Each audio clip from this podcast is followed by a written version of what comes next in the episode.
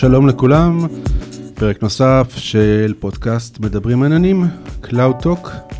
אחרי אה, זמן מה שלא הקלטנו, אנחנו חוזרים ל, ל, לעניין, ואנחנו נמצאים שוב באולפן שלנו בזיכרון יעקב. באולפן כאן אה, נמצא אריאל, אהלן אריאל. אהלן אהלן, בוקר טוב. זכרת את הדרך? ווייז, כן. ווייז. ונמצא איתנו גם uh, תמיר דרשר, אהלן תמיר. שלום, שלום.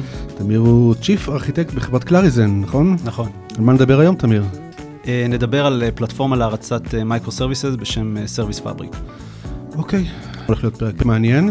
הערוצים החברתיים שלנו, אז נתחיל מאתר אינטרנט www.cloudtalk.co.il. אנחנו נמצאים גם בפייסבוק, מדברים עננים, קבוצה ודף, תמצאו אותנו. ותגובות באתר. ותגובות באתר, כן, אתם חלשים, צריכים להשתפר חברים. נכון, לא להכניס את אריאל. נכון. נכון. טוב, אוקיי, אז uh, אנחנו uh, נתחיל את, ה, את החלק המרכזי של הפרק הזה. אז תמיר, מקודם כשדיברנו לפני ההקלטה על הנושא של Service Fabric, שאני מודה שבשבילי זה גם משהו יחסית חדש, uh, למרות שכמו שהבנתי ממך זה לא עניין חדש בפני עצמו, אז uh, מה שהצלחתי להבין, או מקודם, שזה, שזה איזשהו אה, בליל, נאמר, של אה, יכולות load אה, balancing עם auto scaling על service ים במקום על instance ים או על שרתים. נכון.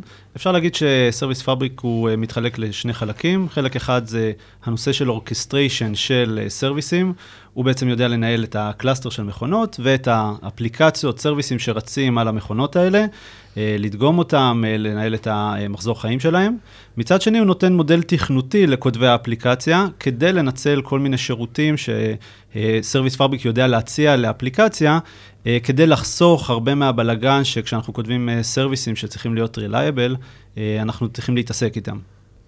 אוקיי, אם, לפני שניכנס נראה לי לעומק, אם תוכל לעשות סדר למאזינים שלנו, קצת על micro services, monolithic, פיתוח, ככה לעזור לחבר'ה להתחבר אלינו? אה, כן, בטח. אם נסתכל על הגישה הקלאסית שהייתה נהוגה בעבר ליצירה של אפליקציה, נגיד שזה Web Application, אה, היינו עושים איזושהי אפליקציה אחת שמורכבת אולי מכל מיני מודולים שנותנים אה, שירותים שונים, אבל הכל היה, בא בעצם כיחידה אחת. וגם מבחינת הפיתוח זה היה נהיה קשה עם הזמן, כי יש המון המון קוד, המון המון resources שהם תחת אותו, אה, אותו דבר. אה, הצוות צריך לדעת בעצם את כל החלקים האלה. גם מבחינת ה-deployment זה אומר שאם אני רוצה לעשות תיקון בחלק מסוים באתר, אני עכשיו צריך להעלות את כל האתר מחדש. גם אם אני רואה שיש אה, הרבה load על feature מסוים באתר שלי, באותה מערכת, אני בעצם צריך לפרוס את כל המערכת בעוד instanceים. בגישה של micro services אנחנו עושים חלוקה של המודולים השונים ליחידות deployment נפרדות, הן isolated, יכולות להיות גם בטכנולוגיות שונות, ואני יכול לנהל כל אחד מהפיצ'רים השונים בתוך ה... כ-micro service בצורה שהיא נפרדת. ואם אני רואה שעכשיו, ספציפית בסוף החודש, המודול של ה-billing צורך הרבה יותר משאבים, אני יכול להגדיל רק אותו. אה, ואם אני רואה שבזמן אחר כל הנושא של ניהול הפרופילים של המשתמשים, אה, הוא אה, צריך יותר resources, אני יכול לטפל ספציפית בו. אז ה-microservices זה בעצם הדרך שלנו לעשות דקומפוזיציה של אפליקציה גדולה, שזה המונוליט, ליחידות יותר קטנות, מנוהלות בצורה נפרדת ועצמאית, ולהרוויח מזה את כל היתרונות. אבל יש גם חסרונות, כן, שצריך לשים אותם על השולחן. אוקיי, okay. ואיך עוזר לנו בעצם ה-Service Fabric בעצם לתכנת, לפתח בצורה כזו? אז יפה, אז בעצם אותם חסרונות שאני מדבר עליהם, זה שכשאתה מתחיל לנהל הרבה יחידות כאלה, אה, אתה בעצם מגלה שהניהול של כל הדבר מסביב, שזה אומר הקשר בין סרוויסים למכונות, היכולת שלנו לדגום מה המצב של כל אחד מהסרוויסים האלה, ולעשות uh, uh, מודלים של auto-scaling, self-healing, הם uh, פתאום נהיים הרבה יותר uh, מורכבים. Uh, הצורך הדבאופסי של הדבר הזה נהיה יותר מורכב. Service Fabric נותן לנו את התשתית, ככה שאני יכול להגדיר מה זה אפליקציה, זאת אומרת איזה סרוויסים מרכיבים לי את סך הכל האפליקציה, איזה חוקים אני רוצה על כל אחד מהדברים האלה, ולתת ל-Service Fabric לנהל את כל הדבר הזה בשבילי. אה, אני כמפתח אפליקציה מתעסק בלוגיקה, מתעסק בקוד עצמו, מקבל שירותים מסוימים ש-Service Fabric יודע לתת לי כמו service discovery, שאני לא אצטרך לדעת ספציפית איפה הסרוויס נמצא, הסרוויס שאני צריך להשתמש בו, אלא המערכת, בגלל שהיא יכולה להזיז את הסרוויסים בין מכונות, אה, אני יכול לפנות אליה והיא תיתן לי את אותו יעד שאליו אני צריך להגיע בסופו של דבר. אוקיי, okay, בנקודה הזאת יש לי שאלה. האפליקציה שרצה תחת המעטה של ה-Service Fabric, כן. צריכה להיות מודעת לעובדה שהיא רצה, או שהיא יכולה להיות uh, לגמרי, uh, לא להתייחס לנושא הזה בכלל, ולהיות mm-hmm. מנוהלת כמו שהיא מנוהלת לכאורה על שרת רגיל? כן, אז uh, פה בעצם יש יתרון ל-Service Fabric, uh, לדעתי, על פני orchestrators uh, אחרים. Uh, אפשר לעבוד ככה ואפשר לעבוד ככה. Service uh, Fabric נותן לנו תשתית להרצה של הסרוויסים, לא משנה באיזה מודל deployment אני רוצה שהסרוויס יהיה. אם אני רוצה שהסרוויסים שלי ישבו בתוך קונטיינרים, שהם isolated בפני עצמם, אין בעיה, אני יכול לעשות את זה. אבל אם יש לי אפליקציה קיימת, שאולי קיימת הרבה שנים, והיא רצה תחת executable, שרץ על Windows, ואין לי יכולת בארגון או רצון בארגון לעשות uh, שינוי, אני יכול לתת את אותו executable עצמו ל-Service Fabric, uh, ו-Service Fabric יריץ את זה על המכונות. מבחינת ה-process עצמו שירוץ, הוא לא יודע שמי שהעלה אותו וניהל אותו ויכבה אותו ויזיז אותו, זה איזשהו orchestrator uh, מסוים. זה אגנוסטי לגמרי מבחינת ה-process. אז אני יכול לבחור באיזה גישה שאני רוצה. אם אני הולך ומתקרב לגישה שאני צורך שירותים של Service Fabric מתוך הסרוויס שלי, אני יכול אה, להקל על הפיתוח של עצמי ולשפר את ה-time אה, אה, to market שלי. אוקיי, okay, יש, יש אינטראקציה בין הסרוויס, מה שרץ בתוך הסרוויס לבין, מה ש, לבין ה-Service Fabric עצמו? אמ, אז יש פה בעצם את היכולת של סרוויס לקבל שירותים כמו ה-service discovery, לדוגמה, ככה שאני יכול לפנות ל-Service Fabric ולהגיד, אני צריך כתובת של סרוויס אחר שאני צריך לעבוד איתו. Service Fabric הוא זה שיודע בדיוק איפה הוא נמצא והוא יעשה את ה-load balancing וייתן לי בסוף את הכתובת לפנות אליה. אה, ואני גם יכול להירשם לכל מיני eventים מערכתיים, ככה שאם... לדוגמה, Service Fabric החליט שצריך להזיז סרוויס, אה, כי הוא רוצה לעשות איזשהו upgrade למכונה, הסרוויס יכול לקבל נוטיפיקציה על זה, כדי שהוא יוכל לסגור תהליכים ולסיים בהצלחה. אם, אם עכשיו, בסדר, אני בא עכשיו אה, מנהל פיתוח או solution אה, ארכיטקט שבא לתכנן את המערכת, mm-hmm. אתה בא ואומר, אוקיי, אני אה, כן רוצה קודם לחשוב על Service Fabric התשתית, או שאני אומר, אני מפתח בלי קשר, ואז אני יכול בעצם לנצל את, את, את, את היכולות של ה-Fabric. אז הייתי אומר שבתהליך הארכיטקטוני יש לנו uh, מספר שלבים. Uh, ב-high-level uh, design של כל המערכת מבחינת הקומפוננטיזציה, אני לא צריך באמת לחשוב על איזה orchestrator או איזה סביבה באמת תריץ את זה. ככל שאני מתקדם קצת יותר ל-low level, אה, אני יכול לקבל את ההחלטות יותר ספציפיות על פי השירותים שאני מקבל מטכנולוגיה מסוימת או provider מסוים. זה השלב שאני אתחיל אה, למעשה אה, לאפיין ולהגדיר את הצרכים שלי מאותו orchestrator. כמו שאמרתי, Service Fabric גם נותן לנו איזשהו מודל תכנותי, משהו שנקרא Reliable Services. דבר הזה משליך על איך אני הולך לכתוב את ה-service, ויכול לתת לי שירותים שיחסכו לי שימוש בכל מיני אה, דברים חיצוניים. למשל, אה, אחד הדברים הספציפיים הוא הנושא של אה, לנהל state שצריך להיות משותף בין כמה instances של service, כמו אה, לעשות איזשהו distributed cache. אה, במקרה הזה אני יכול לקבל את זה כחלק מה... קוד למעשה שאני, אה, ה-SDK שאני מפתח עליו, ויכול לעשות את החיים שלי יותר פשוטים, כי מבחינת המודל התכנותי זה כאילו אני עובד עם איזשהו collection שקיים לי כביכול בזיכרון, רק שאני מקבל אבסטרקציה, כי מי שינהל את הדאטה עצמו וידאג שזה ירופלק ויהיה מנוהל כמו שצריך, זה Service Fabric. החלטות כאלה אני מקבל כבר יותר קרוב להחלטות המימושיות, ולכן אני יכול להשאיר את ההחלטה הזאת לשלב יותר מאוחר, אה, וזה תלוי בין היתר על הידע הטכנולוגי של האנשים, ה-stack הטכנולוגי בארגון, ובכלל הרצון לעבוד עם סביבות שהן יותר open source, או משהו שהוא יותר, אה, אני אגיד לזה, מנוהל אה, על ידי ארגון, למרות ש-Service Fabric הוא גם אופן סורס, אני רק אציין את הדבר הזה. אוקיי, okay.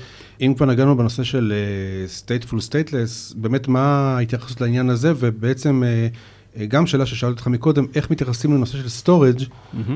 מאחר ואנחנו יודעים ש-service עולה בנקודה מסוימת, בתוך ה-fabric נקרא לזה ככה, כן. אז איך הוא מתייחס לנושא של storage, האם הוא מקבל איזשהו chunk של storage לעצמו, ומה קורה עם ה-storage הזה כשהוא נעלם או כשהוא זז בין, אה, בין ה-nodes? אוקיי, okay. אז נחלק את העניין הזה של storage לשני... אה, שני חלקים. יש לנו storage שאנחנו רוצים להתייחס אליו כ-storage שהוא persisted, שצריך לשמור קבצים. כן? אה, או blobs, לצורך העניין. אה, פה במקרה הזה, Service Fabric לא ייתן לי איזשהו מענה ספציפי מטעם עצמו. במקרה הזה אני עדיין אמצא איזשהו אמצעי אחסון, בין אם זה בענן או איזשהו NAS שאני מחזיק בארגון או משהו כזה, ואנהל את הדברים כמו שאני צריך לנהל במקרה הזה. מצד שני, יש לנו דברים שהם יותר ה-state של ה-serviceים. Service uh, Fabric uh, מגדיר משהו שנקרא Reliable Services. Uh, Reliable Services uh, יכולים להתחלק ל-Stateful Services ו-Stateless Services.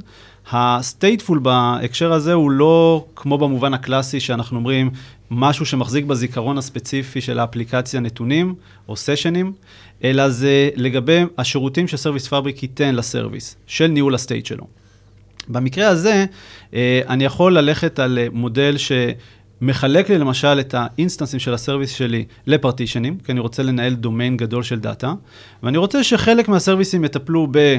סתם לדוגמה, ארגונים מסוימים, אני multi-tenant application, אני רוצה ש-tenants מסוימים ינוהלו על ידי instances כאלה, ו-organizations אחרים ינוהלו על ידי tenants אחרים. מי שיעשה את ה...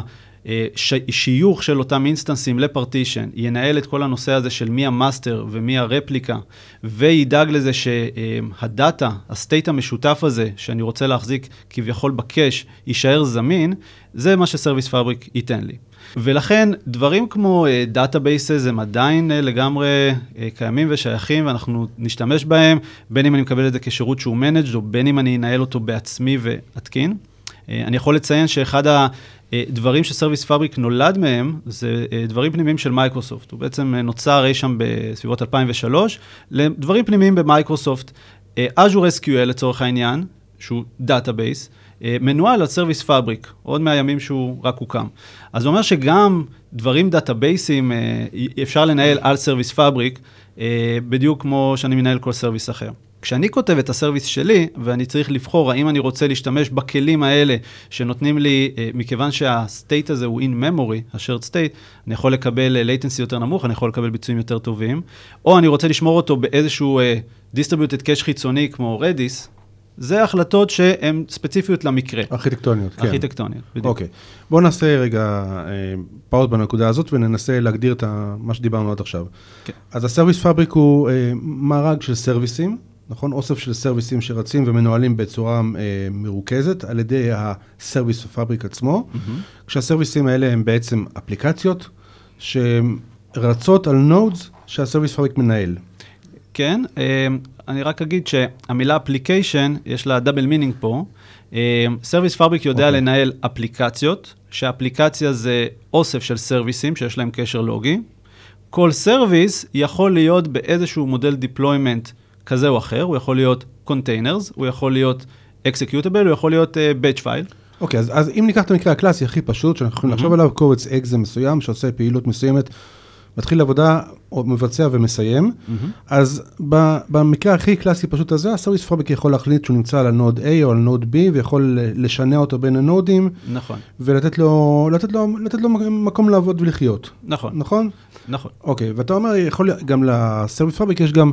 אה, אה, מבט אפליקטיבי שאומר, האפליקציה בנויה מאוסף serviceים ויש ביניהם תלויות מסוימות ואני יודע שזה צריך, זה וזה צריכים לחיות ביחד, או זה וזה צריכים לעבוד באופן מסוים, והוא מתייחס לזה. נכון. אוקיי. אז אנחנו יודעים שה-Service Fabric מנהל serviceים על פני ה-nodes שהוא עובד איתם, נכון? נכון. מה קורה עם ה-Service Fabric עצמו, איפה הוא מנוהל? אז גם Service Fabric מנוהל על אותו cluster של Service Fabric. Service Fabric, אני יכול להריץ אותו on-premise על cluster של מכונות שלי, או, או לקבל את זה כשירות managed בענן.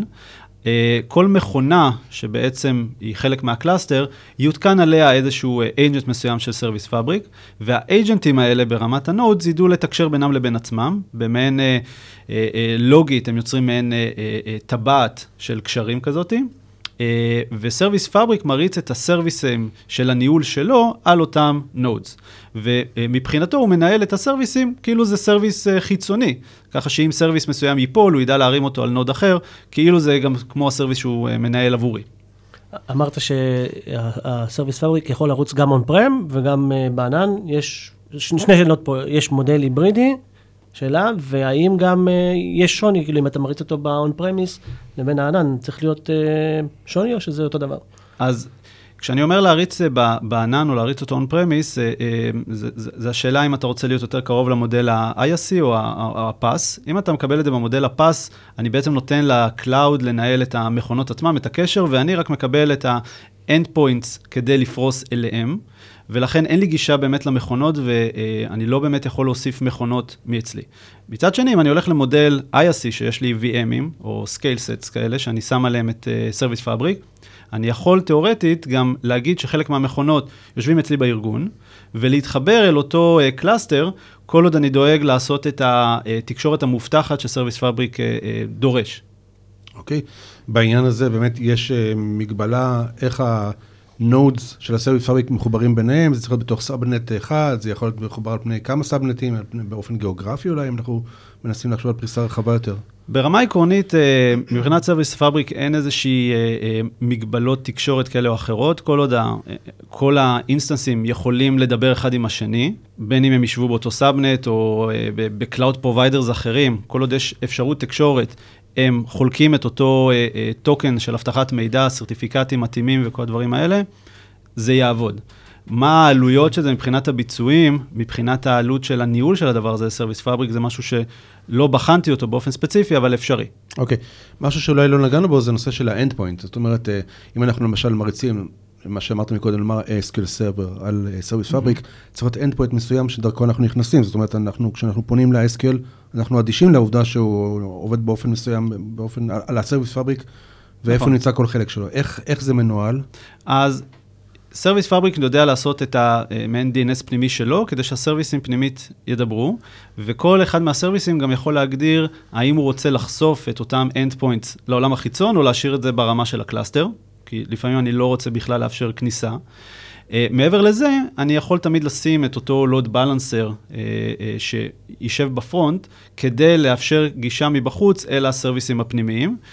באותה, uh, uh, כמו שאנחנו עושים עם כל דבר אחר, אנחנו uh, יכולים לקנות דומיין, לשים את ה-DNS ולהגדיר אותו שהוא יפנה ספציפית אל הכתובת של ה cluster שלי, שה cluster, עכשיו שהוא יקבל את הבקשה, ידע לעשות את הניתוב אל ה service המתאים. אז כשאנחנו פונים ל-endpoint, ל-IP מסוים, לאן זה מגיע בפועל? מה, לאחד ה nodes? זה מגיע אל ה node שלמעשה אחראי מבחינת אה, Service Fabric על התקשורת, כן? אה, ומשם זה יזרום פנימה אל האינסטנסים הפנימיים. יש אחד כזה?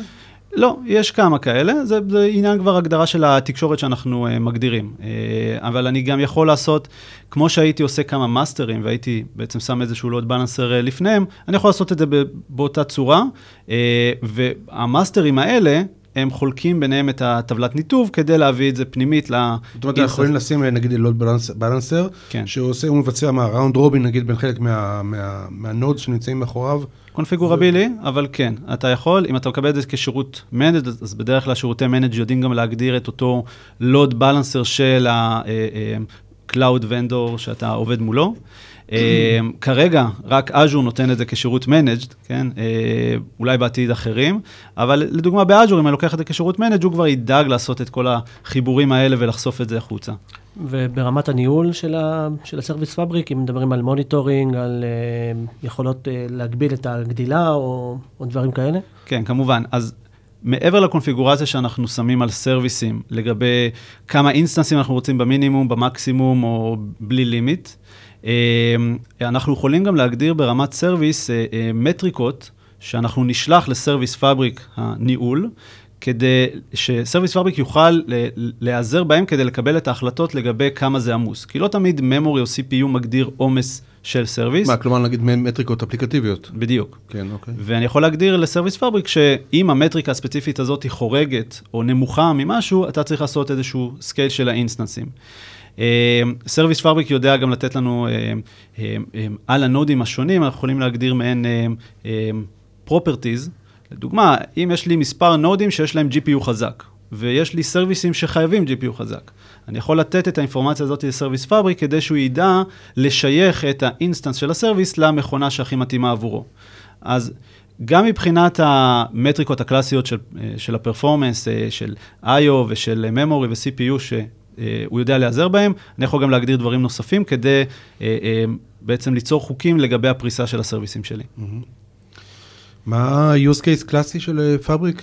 אותו use case שבו מישהו יחשוב האם הוא רוצה לעבוד עכשיו עם Kubernetes או משהו כזה, אבל מעבר לזה הייתי אומר שארגונים שיש להם כבר מערכות uh, קיימות, בטח ובטח אם אלה מערכות מבוססות uh, על, על Windows uh, או dotnetיות קלאסיות, שהארגון לא רוצה עכשיו לעשות איזשהו uh, מהפך, הוא כן רוצה לנצל את הכלי אורכסטרציה שיכלו לתת לו את ה-scale.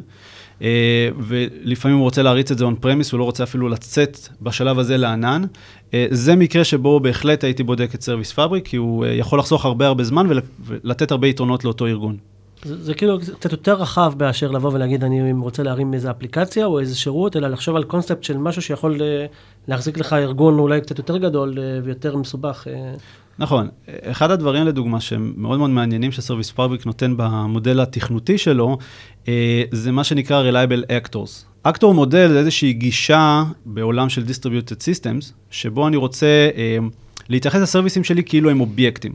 אה, בדרך כלל כשאנחנו עושים service, כמעט לכולם קופץ לראש שאנחנו עושים איזה REST API, ואין בעצם משהו שאומר שה-instance הספציפי הזה מתאר לי ישות מסוימת שצריך לנהל ב-service. הוא פרוצדורלי בגישה שלו. האקטור מודל בא ואומר, אני רוצה לחלק את ה-domain שלי ל-entities, כל entity יכול להיות כמעין service בפני עצמו, ולנהל את ה-state וה-behavior שלו בעצמו. לדוגמה, נגיד שאני צריך uh, לנהל uh, צי של מכוניות, אני רוצה service שעכשיו uh, יוכל לתת שירות למכוניות גם כשהן לא זמינות, נגיד הן עוברות במנהרה. אני יכול להגיד שאני מייצר actor שמייצג מכונית, ויש לי ID עבור כל actor כזה, שזה נגיד המספר המזהה של המכונית. אה, וה-actor הזה הוא זה שיקבל בקשות, לדוגמה, מהאפליקציה שנותנים לנהגים, או למישהו חיצוני, אה, וכל ה-state של מה מצב המכונית, אה, מה אני, ב-commandים שאני שולח לה, ינוהל על ידי אותו actor. כאשר מה ש-Service Fabric נותן זה מודל של וירטואליזציה על זה. ככה שאם אני פונה עכשיו ל-actor הספציפי עבור המכונית שלי, אני לא יודע איפה הוא בדיוק ממוקם, ואם זו הפנייה הראשונה, Service Fabric ידאג לייצר את ה-instance, ואם הוא יראה שהרבה זמן הוא לא היה בשימוש, הוא יכול להוריד את ה-instance, ובפעם הבאה להעלות אותו מחדש מה-storage. אז ככה אני יכול לנהל מעין אה, מערכת מבוזרת שיש לה המון המון אה, בצורה שאני כתוכניתן, יהיה לי יותר קל להבין את המודל, וזה יהיה קצת יותר self-contained וקצת אה, יותר נוח, ואני יכול לעשות scale מאוד מאוד גבוה ועבודה parallelית מאוד מאוד אה, טובה. בואו בוא נדבר רגע על ה-implementation של Service Fabric ב-cloud. מה היתרונות שלו ב-cloud? פשוט שהוא managed service? אם נסתכל על, אה, על האופציות שלנו ב-cloud, אה, ושוב ננוע פה בין הציר של ה-IaaS אה, ל-PaaS ומעלה, בגישה ה-IaaSית יש לי מכונות. עכשיו, מה קורה עם המכונות האלה? מי פורס עליהן? מה רץ? איך אני מנטר את האפליקציה שרצה ביניהם? זה משהו שארגונים מתחבטים בו, ויש כל מיני כלים כאלה ואחרים. אמ, הרעיון ב-Service Fabric, אה, לדעתי, זה שהוא נותן לנו את הכל כיחידה אחת שהיא נוחה, אה, וחוסכת ממני את ההתעסקות בכל העניינים התשתיתיים האלה. אה, עכשיו, מעבר לזה, כשאנחנו מתחילים לדבר כבר על מודלים יותר של PaaS, בדרך כלל המודלים של ה-PaaS מתחילים כבר להתעסק באפליקציה בודדת. זאת אומרת, אני רוצה Web Application ספציפי. עם ה-Web Application הזה צריך לדבר עם עוד איזשהו service, אין לי דרך נוחה היום, במודלים האלה, אה, להגיד ששני הדברים האלה יש להם שייכות ביחד. אה, וליצור את החוקים ב-VPC לגבי התקשורת. זה, זה, זה נעשה הרבה יותר ידני. כמובן שיש לנו דברים שרוכבים מעל זה, הזכרנו את Kubernetes ויש כלים נוספים שעושים את זה, ו-Service Fabric הוא נמצא בקטגוריה הזאת, פלוס כמה extraות שהוא יודע אה, לתת. אה, זה יגרום לכך שצוותי הפיתוח שצריכים עכשיו לפרוס משהו בענן, יהיה להם קצת יותר פשוט לעשות את זה, ו-out of the box הם מקבלים דברים שהרבה פעמים בשלב ראשון לא חושבים עליהם, כמו ה-monitoring וכמו ה- איך לעשות upgradeים, שאני רוצה שעכשיו יעשו rolling upgrade, אבל יש לי תלות בין ה-services השונים, ואני לא רוצה שעכשיו אה, יהיה לי איזה אין availability של האפליקציה כמכלול. וזה הדברים ש-Service Fabric מצטיין בהם. אפליקציה שחיה אה, כ-service, כן.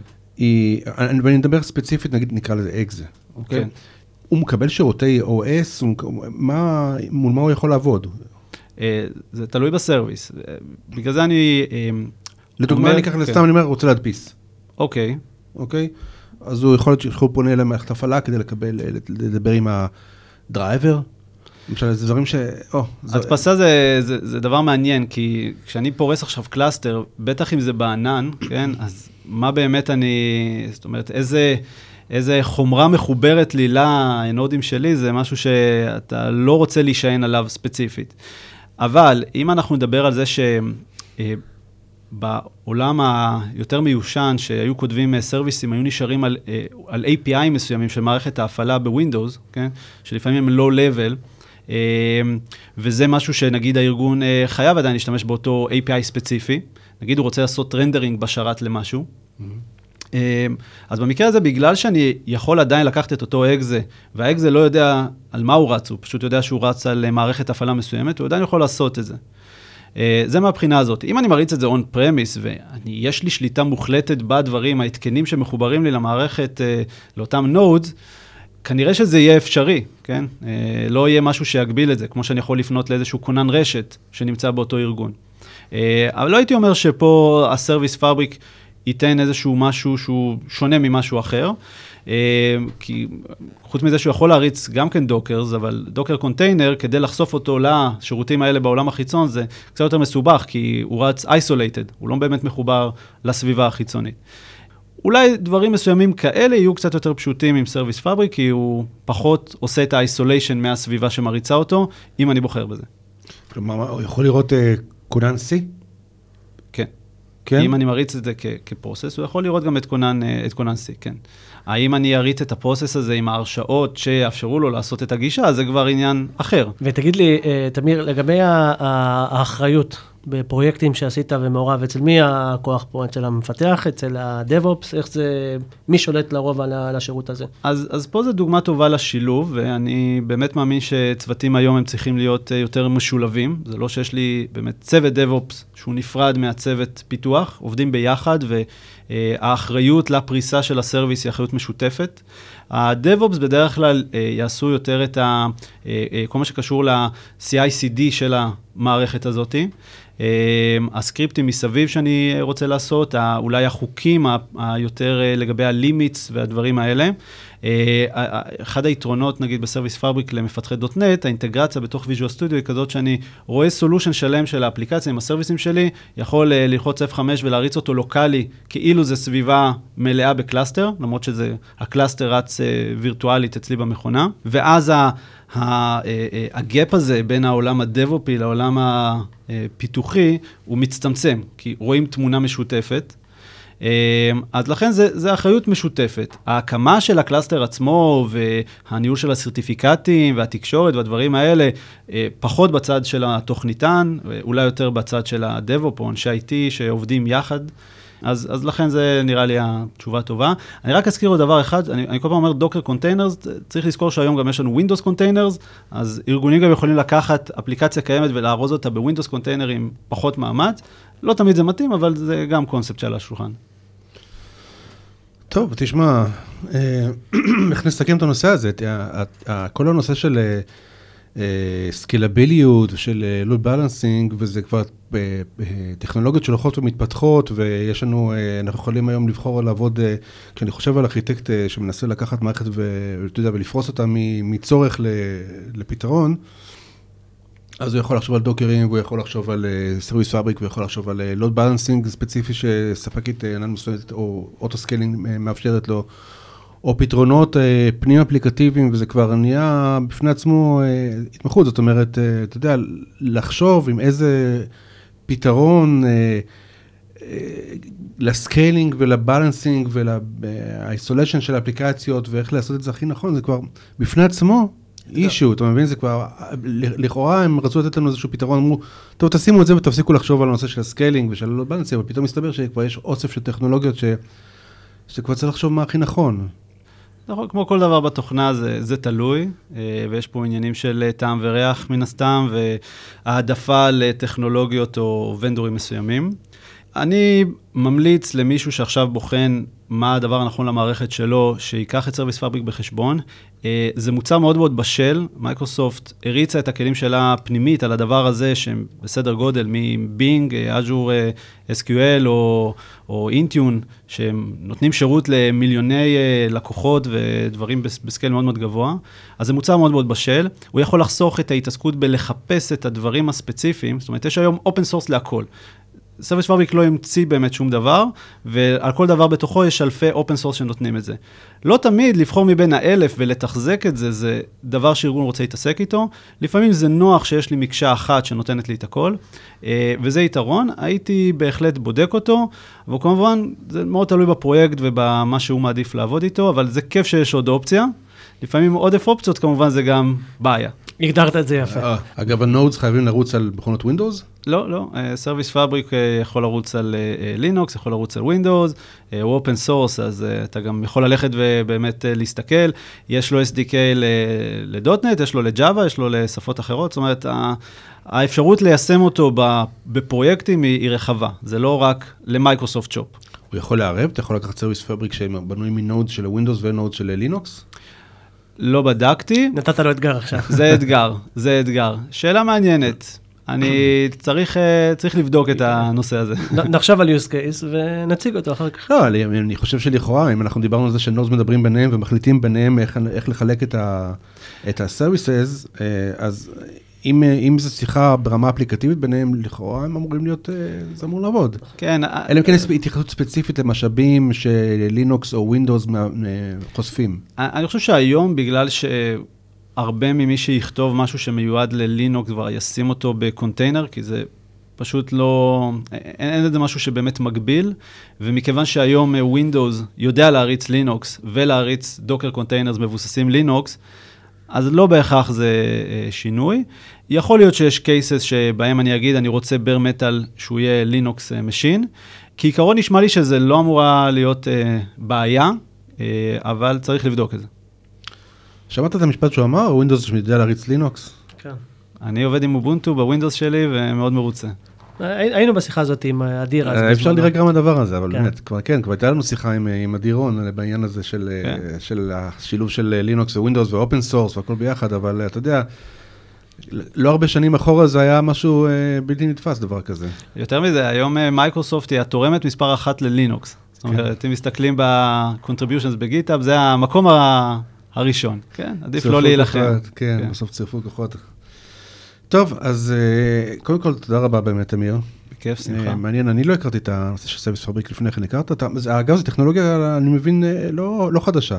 הטכנולוגיה עצמה היא ותיקה, היא מ-2003, היא נחשפה, נקרא לזה, ל public לפני מספר שנים, הייתי אומר משהו כמו לפני איזה חמש או שש שנים, והיא נהייתה לפני כמה חודשים גם open source, אבל היא, כן, יש לה ותק. אוקיי, אז תודה רבה על, תודה לכם. על החשיפה כאן אצלנו, זה, זה מעניין לשמוע, ואני מקווה שיהיה מי ש... זה יעורר אותו לעשות, אה, לנסות. כן, כן. האמת שזה באמת, כאילו, כשאתה חושב על זה, אתה חושב על, ה, על ארגונים שלפעמים, אתה יודע, רוצים אתר אינטרנט להעביר, או, או דברים שקשה להם, בטח הארגונים הגדולים, ה enterprise, אז פה זה יכול לתת להם איזו תשתית, אני רואה את זה ממש בתור תשתית, שיכולה להיות בסיס לשאר העלאות בעתיד, כאילו. נכון, כן. נכון. אוקיי. אריאל, אתה רוצה משהו לעלות או ש... אני אגיד לך את האמת, אני בזמן האחרון אה, קורא לעצמי סוג של newsless. לא רוצה כבר לשמוע מה חדש, לא מעניין אותי. תן לי קודם כל לעכל את כל המידע הזה, שזה קשה. זה, אני באמת, אני כמישהו שאוהב, אתה יודע, ללמוד ולהכיר את כל ה...